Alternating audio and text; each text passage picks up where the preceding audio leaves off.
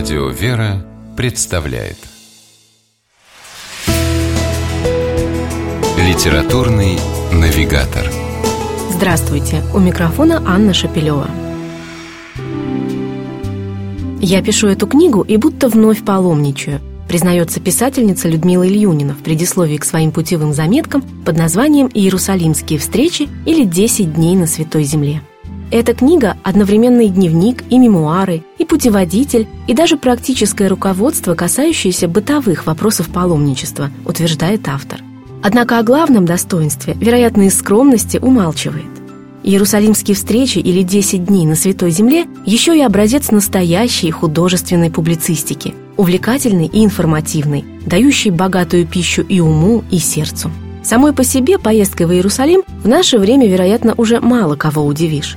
Теоретически любой сегодня может купить билет, сесть на самолет. Но именно поэтому книга Людмилы Ильюниной особенно актуальна.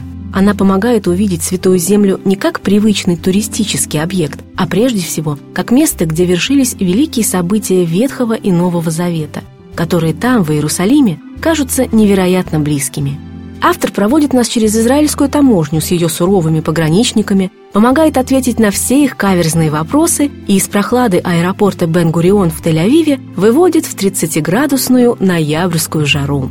А потом, потом начинается невероятное, полное событий, любопытных открытий и удивительных переживаний путешествие – Читатели побывают в храме Воскресения Христова, где вместе с автором переживут неповторимые минуты наполненности почти осязаемым божественным присутствием, которого не умаляют ни щелкающие фотоаппаратами туристы, ни внушительная очередь к Кувуклии, гробу Господню. Иерусалим, по мнению Людмилы Ильюниной, вообще город контрастов. Над темницами, в которых были заключены Варава и два безымянных евангельских разбойника, распятых вместе со Христом, жилые квартиры – на Виа Долороса, скорбном крестном пути, весело галдят мальчишки из расположенной рядом школы. Бывают и курьезы, например, на месте гиены огненной.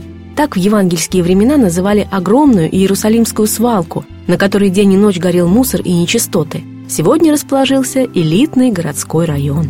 Зато на поле пастушков, том самом, где ангел возвестил пастухам о рождении Христа, кажется, за тысячелетия ничего не изменилось.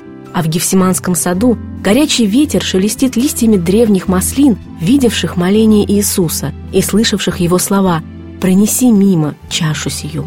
В финале повествования автор делает неожиданный и, кажется, очень точный вывод. Если в сердце Бог, везде Иерусалим. И даже те, кто там никогда прежде не бывал, прочтя книгу Людмилы Ильюниной, надолго запомнят иерусалимские встречи, словно сами провели эти долгие и благодатные 10 дней на Святой Земле. С вами была программа «Литературный навигатор» и ее ведущая Анна Шапилева. Держитесь правильного литературного курса.